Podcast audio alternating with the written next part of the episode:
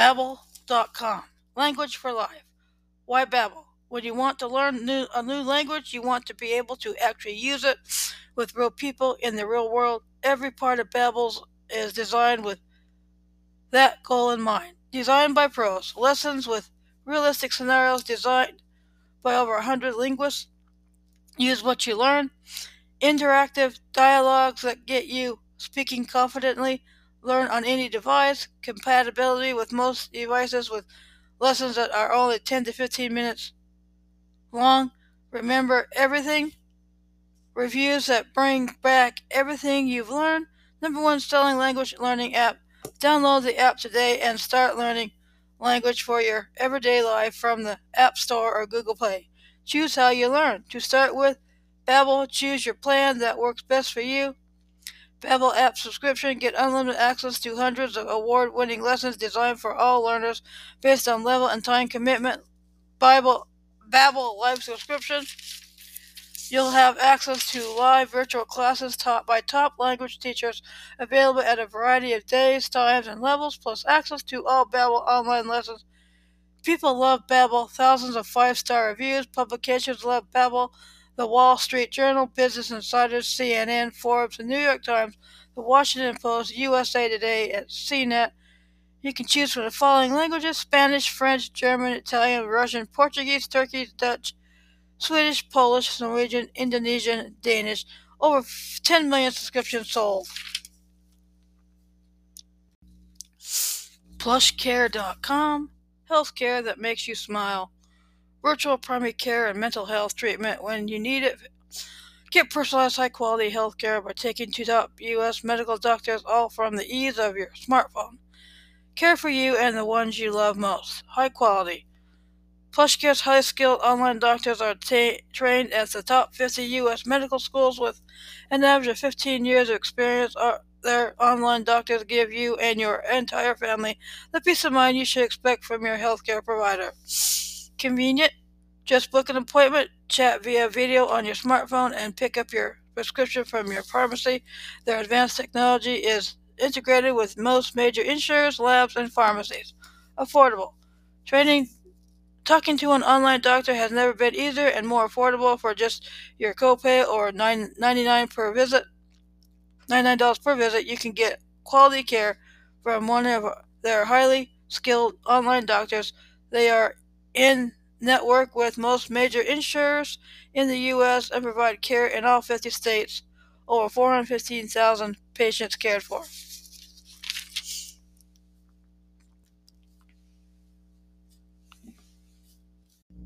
Good morning. Hope you had a good week. Uh, today is U.S. President number 37, Richard M. Nixon, Part 3 Domestic Policy, Economy.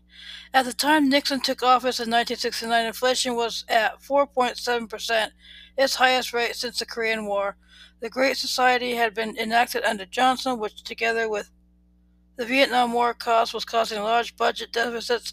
Unemployment was low, but interest rates were at their highest in a, in a century. Nixon's major economic goal was to reduce inflation. The most obvious means of doing so was to end the war.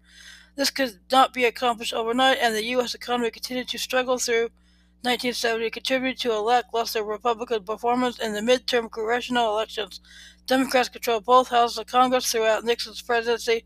According to political economist Nigel Bowles, in his 2011 study of Nixon's economic record, the new president did little to alter Johnson's policies through the first year of his presidency. Nixon was far more interested in foreign affairs than domestic policies, but he believed that voters tend to focus on their own financial condition and that economic issues were a threat to his reelection. As part of his new federalism views, he proposed grants to the states but these proposals were for the most part lost in the congressional budget process. However, Nixon gained political credit for advocating them. In 1970, Congress had granted the president the power to impose wage and price freezes, though the Democrat, the Democratic majorities, knowing Nixon had opposed such controls through his, through his career, did not expect Nixon to actually use the authority. With inflation unresolved by August 1971 and an election year looming, Nixon convened a summit of his economic advisors at Camp David. He then announced temporary wage and price controls, allowed the dollar to float against other currencies, and ended the convertibility of the dollar into gold. Bowles points out. By identifying himself with a policy whose purpose was inflation's defeat, Nixon made it difficult for Democratic opponents too criticized him. His opponents could offer no alternative policies that was either plausible or believable since the one they favored was one they had designed but which the president had appropriated for himself. Nixon's policies dampened inflation through 1972, although their after effect contributed to inflation during his second term and into the Ford administration. After Nixon won re-election and inflation was returning, he reimposed price controls in June 1973. The price controls became unpopular with the public and business people who saw powerful labor unions as preferable to the price board bureaucracy. The controls produced food shortages as meat disappeared from grocery stores and farmers drowned chickens rather than sell them at a loss. Despite the failure to control inflation, controls were slowly ended, and on April, April 30, 1974, the statutory authorization lapsed. Governmental initiatives and organization. Nixon advocated a new federalism which would devolve power to state and local elected officials, though Congress was hostile to these ideas and enacted few of them. He eliminated the cabinet level United States Post Office Department, which in 1971 became the government run United States Postal Service. Nixon was a late supporter of the conservation movement, environmental policy had not been a significant issue in the 1968 election, and the candidates were rarely asked for their views on the subject. Nixon broke new ground by discussing environmental policy in his State of the Union speech in 1970. He saw that the first Earth Day in April 1970 presaged a wave of voter interest on the subject and sought to use that to his benefit. In June, he announced the formation of the Environmental Protection Agency, EPA. He relied on his domestic advisor, John Ehrlichman, who favored protection of natural resources to keep him out of trouble on environmental issues. Other initiatives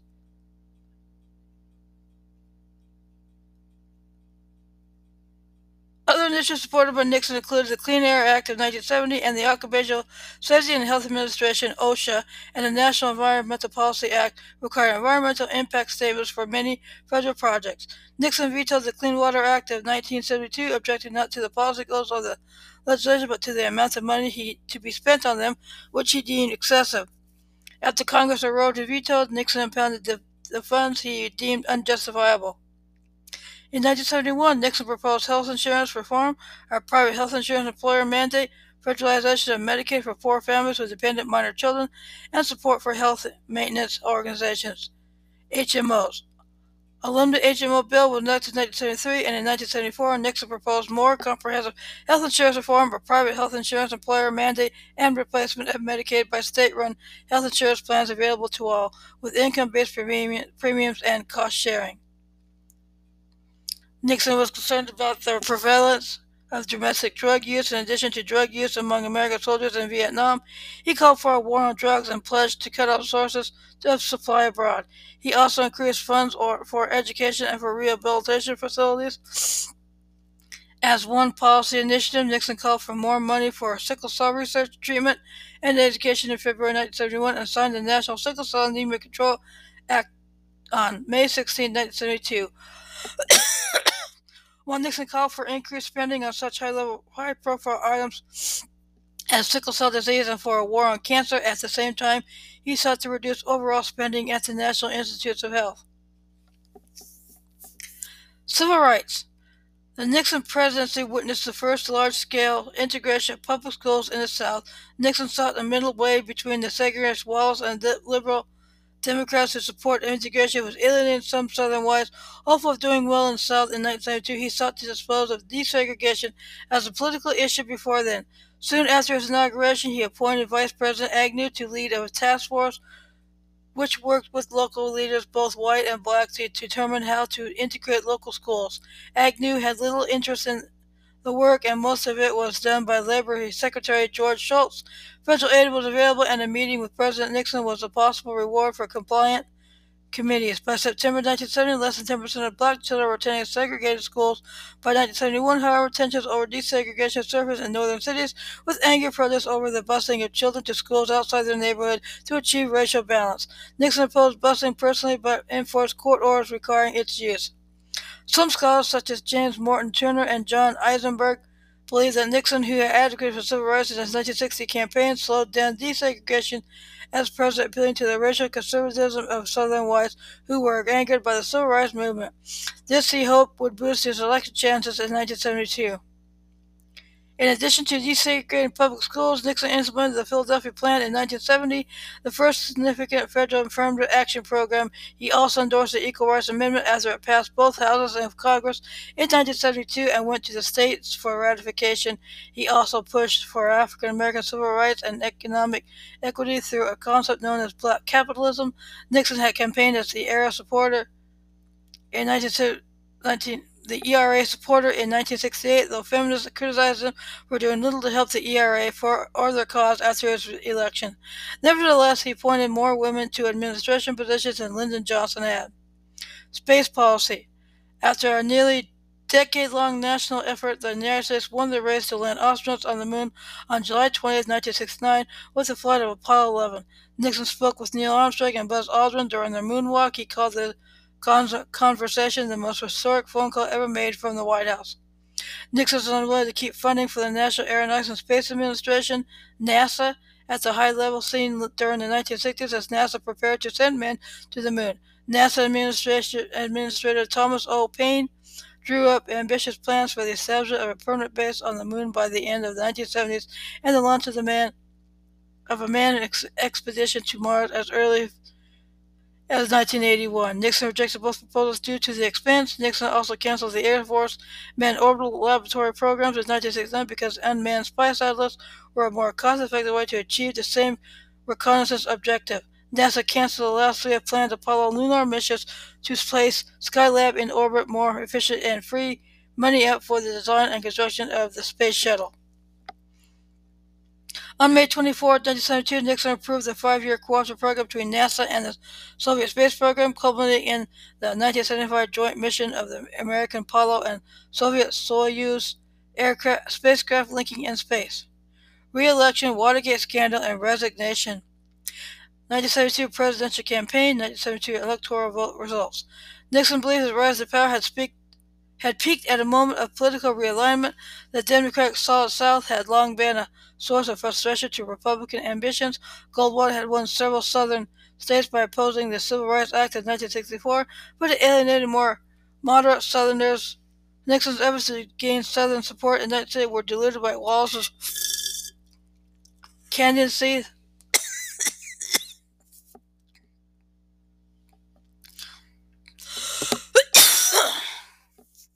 Through his first term, he pursued a Southern strategy with policies such as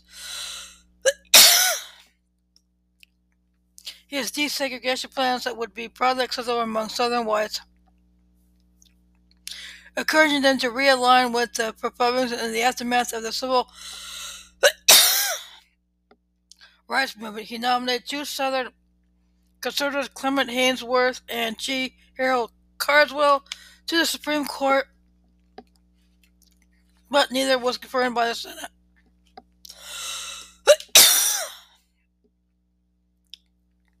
Nixon entered his name on the New Hampshire primary ballot on January 5, 1972, effectively announcing his candidacy for re-election. Virtually the Republican nomination, the president had initially expected his Democratic opponent, to Massachusetts Senator Edward M. Kennedy, brother of the late president, who was largely removed from contention after the July 1969 Chappaquiddick incident. Instead, Maine Senator Edmund Muskie became the frontrunner, with South Dakota Senator George McGovern in a close second place. On June 10th, McGovern won the California primary and secured the Democratic nomination. The following month, Nixon was renominated at the 1932 Republican National Convention. He dismissed the Democratic platform as cowardly and divisive. McGovern intended to shuffle reduced defense spending and supported amnesty for draft evaders as well as abortion rights, with some of his supporters believed to be in favor of drug legalization. McGovern was perceived as standing for amnesty, abortion, and acid. McGovern also was also damaged by his vacillating support for his original running mate, Missouri Senator Thomas Eagleton, dumped from the ticket following res- res- revelations that he had received treatment for depression. Nixon was ahead in most polls for the entire election cycle and was re-elected on November 7th 1972 and one of the largest landslide election victories in American history. He defeated McGovern with over 60% of the popular vote, losing only in Massachusetts and D.C. Watergate. The term Watergate has come to encompass an array of clandestine and often illegal activities undertaken by members of the Nixon administration. Those activities included dirty tricks such as bugging the office of political opponents and the harassment of activist groups and political figures. The activities were brought to light after five men were caught breaking into the Democratic Party headquarters at the Watergate complex in Washington, D.C. on June 17, 1972, the Washington Post picked up on the story. Reporter Carl Bernstein and Bob Woodward relied on an informant known as Deep Throat, later revealed to be Mark Felt, Associate Director to at the FBI to link the men to the Nixon administration. Nixon downplayed the scandal as mere politics, calling news articles biased and misleading. A series of revelations made it clear that the committee to re-elect President Nixon and later the White House were involved in attempts to sabotage the Democrats. Senior aides such as White House counsel John Dean forced prosecution. In total, 48 officials were convicted of wrongdoing. In July 1973, White House aide Alexander Butterfield testified under oath to Congress that Nixon had a secret taping system and recorded his conversations and phone calls in the Oval Office. These tapes were subpoenaed by Watergate Special Counsel Archibald Cox. Nixon provided transcripts to, of the conversation, but not the actual tapes, citing executive privilege. With the White House and Cox at loggerheads, Nixon had Cox fired in October. In the Night Massacre, he was replaced by Leon Jaworski. In November, Nixon's lawyers revealed that a tape of conversations held in the White House on June 20, 1972 had an 18 and a half minute gap. Rosemary Woods, the president's personal secretary, claimed responsibility for the gap, saying that she had accidentally wiped the select- section while transcribing the tape, but her story was widely mocked. The gap, while not conclusive proof of wrongdoing by the president, cast doubt on Nixon's statement that he had been unaware of a cover up. Though Nixon had though Nixon lost much popular support, even from his own party, he rejected accusations of wrongdoing and vowed to stay and vowed to stay in office. He admitted he had made mistakes, but insisted he had no prior knowledge of the burglary, did not break any laws, and did not learn of the cover-up until early 1973. On October 10, 1973, Vice President Agnew resigned for reasons unrelated to Watergate, he was convicted of charges of bribery, tax evasion, and money laundering during his tenure as governor of Maryland. Believing his first choice, John Connally, would not be confirmed by Congress, Nixon chose Gerald Ford, minority leader of the House of Representatives, to replace Agnew. One researcher suggests Nixon effectively disengaged from his own administration after Ford was sworn in as vice president on December 6, 1973. On November 17, 1973, during the televised question and answer session with former Associated Press managing editors, Nixon said, People have got to know whether or not their president is a crook. Well, I'm not a crook. I've earned everything I've got. The legal battle over the tapes continued through early 1974, and in April, Nixon announced the release of 1,200 pages of transcripts of White House conversations between himself and his aides. The House Judiciary Committee opened impeachment hearings against the president on May 9, 1974, which were televised on the major TV networks. These hearings culminated in votes for impeachment. On July 24th, the Supreme Court ruled unanimously that the full tapes, not just selected transcripts, must be released. The scandal grew to involve a slew of additional allegations against the president, ranging from the improper use of government agencies to accepting gifts in office and his personal finance and taxes. Nixon repeatedly stated his willingness to pay out to pay any outstanding taxes due, and later paid 465,000, equivalent to 2.4 million dollars in 2019, in back taxes in 1974. Even with support diminished by the continued series of revelations, Nixon hoped to fight the charges, but one of the new tapes recorded soon after the break-in demonstrated that Nixon had been told of the White House connection to the Watergate burglars soon after they took place and had approved plans to thwart the investigation in a statement accompanying the release of what became known as a smoking gun tape. On August 5, 1974, Nixon accepted blame for misleading the country about what he had been told of White House involvement, stating that he had had a lapse of memory, Senate Minority Leader Hugh Scott, Senator Barry Goldwater, and House Minority Leader John Jacob Rhodes met with Nixon soon after. Rhodes told Nixon he faced certain impeachment in the White House. In the House, Scott and McGowan told the president that he had at most only 15 votes in favor in the Senate, far fewer than the 34 needed to avoid removal from the office. Resignation. In light of his loss of political support and the near certainty that he would be impeached and removed from office, Nixon resigned the president on August 9th, on August 9, 1974, after addressing the nation on television the previous evening. The resignation speech was delivered from the Oval Office and was carried live on radio and television. Nixon said he resigned for the good of the country and asked the nation to support the new president, Gerald Ford. Nixon went on to review the accomplishments of his presidency, especially in foreign policy. He defended his record as president, quoting the Theodore Roosevelt's 1910 speech, "Citizen in a, in a, a republic."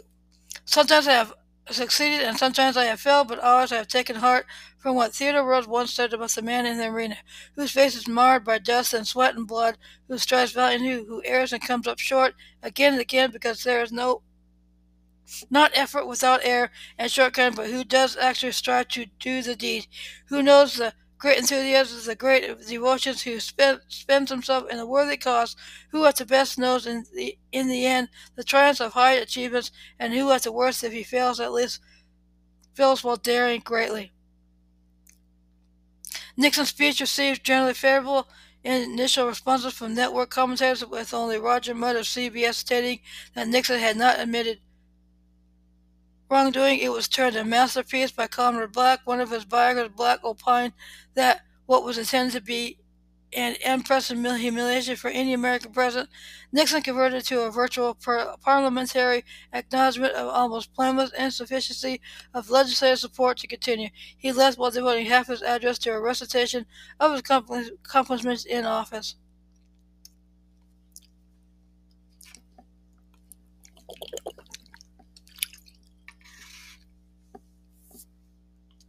Post presidency, 1974 to 1994, pardon and illness following his resignation. The Nixons flew to their home, La, La Casa Pacific in San Clemente, California. According to his biographer, Jonathan Aitken, Nixon was a soul in torment after his resignation. Congress had funded Nixon's transition costs, including some salary expenses, though reducing the appropriation from 850000 to 200000 with some of his staff still with him. Nixon was at his desk by 7 a.m. with little to do. His former press secretary, Ron Ziegler, sat with him alone for hours each day. Nixon's resignation had not put an end to the desire of many to see him punished. The Ford White House considered a pardon of Nixon. Even though it would be unpopular in the country, Nixon contacted by Ford and Mr. Rice was initially reluctant to accept a pardon, but then agreed to do so. Ford insisted on a statement of contrition, but Nixon felt he had not committed any crimes and should not have to issue such a document. Ford eventually agreed, and on September 8, 1974, he granted Nixon a full, par- a full, free, and absolute pardon, which ended any possibility of indictment. Nixon then released a statement. I was wrong in not acting more decisively and more forthrightly in dealing with Watergate, particularly when it reached the stage of judicial proceedings and grew from a political scandal into a national tragedy. No words can describe the depth of my regret and pain as the anguish my mistakes over Watergate have caused the nation and the president, a nation I so deeply love, and an institution I so greatly respect. In October 1974, Nixon fell ill with phlebitis, told by doctors that he could either be operated on or die. Republican chose surgery, uh, and President Ford visited him in the hospital. Nixon was under subpoena for the trial of three of his former aides, Dean Haldeman and John Ehrlichman, and the Washington Post, disbelieving his illness, printed a cartoon showing Nixon with a cast on the wrong foot. John Judge Sirica excused Nixon's presence despite the defendant's objections and Congress instructed Ford to retain Nixon's presidential papers, banning a three-decade bat- legal battle over the documents that was eventually won by the former president and the state. Nixon was in the hospital when the 1970 midterm elections were held, and Watergate and the party were contributing factors to the Republican loss of 43 seats in the House and three in the Senate. Return to public life. In December 1974, Nixon began planning his comeback despite the considered ill will against him in the country. He wrote in his diary, referring to himself and Pat, "So be it. Well, we will see it through. We've had tough times before, and we can take the tougher ones that will that we will have to go through now. That is perhaps that what we were made for to be able to take punishments beyond what anyone in this, in this office has had before, particularly after leaving office. This is a test of character, and we must not fail the test.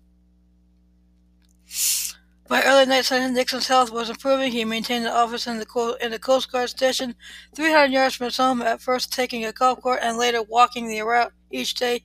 He mainly worked on his memoirs. He had hoped to wait before writing his memoirs, and the fact that his assets were being eaten away by expenses and lawyer fees compelled him to begin working quickly. He was handicapped in this work by the end of his transition allowance in February, which compelled him to, to part with many of his staff, including Ziegler. In August of that year, he met with British talk show host and producer David Frost, who paid him six hundred thousand equivalent to two point nine million in 19, in 2019 for a series of sit-down interviews filmed and aired in 1977 that began on the topic of foreign policy, recounting the leaders he had known, but the most remembered section of the interviews was that on Watergate. Nixon admitted he had let down the country and that he, I brought myself down.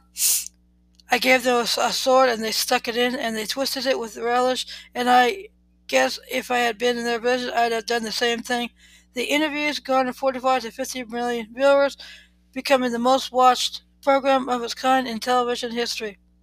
The interviews helped prove helped improve Nixon's financial position, and at one point in early 1975, he had only $500 in the bank, as did the sale of his Key Biscayne property to a trust set up by wealthy Nixon friends such as Bebe Rebozo. In February 1996, Nixon visited China. At the personal invitation of Mao, Nixon had wanted to return to China but chose to wait until after Ford's own visit in 1975, Nixon remained neutral in the close 1970 primary battle between Ford and Reagan. Ford won, but was defeated by Georgia Governor Jimmy Carter in the general election. The Carter administration had little use for Nixon and blocked his planned trip to Australia, causing the government of Prime Minister Malcolm Fraser to withhold its official invitation. In 1976, Nixon was disbarred by the New York State Bar Association for obstruction of justice in the Watergate affair. Nixon chose not to present any evidence. In early 1978, Nixon went to the United Kingdom. He was shamed by American diplomats and by most ministers of the James Callaghan government. He was welcomed, however, by the leader of the opposition, Margaret Thatcher, as well as by former Prime Minister Lord Home and Sir Harold Wilson. Two other former minister, Prime Ministers, Harold Macmillan and Edward Heath, declined to meet him. Nixon addressed the Oxford Union regarding Watergate. Some say I, I did I didn't handle it properly, and they're right. I screwed it up, mea culpa. But let's get on my to my achievements. You'll be here in the year 2000, and we'll see how I'm regarded then. Stay tuned for part four of U.S. President number 37, Richard M. Nixon.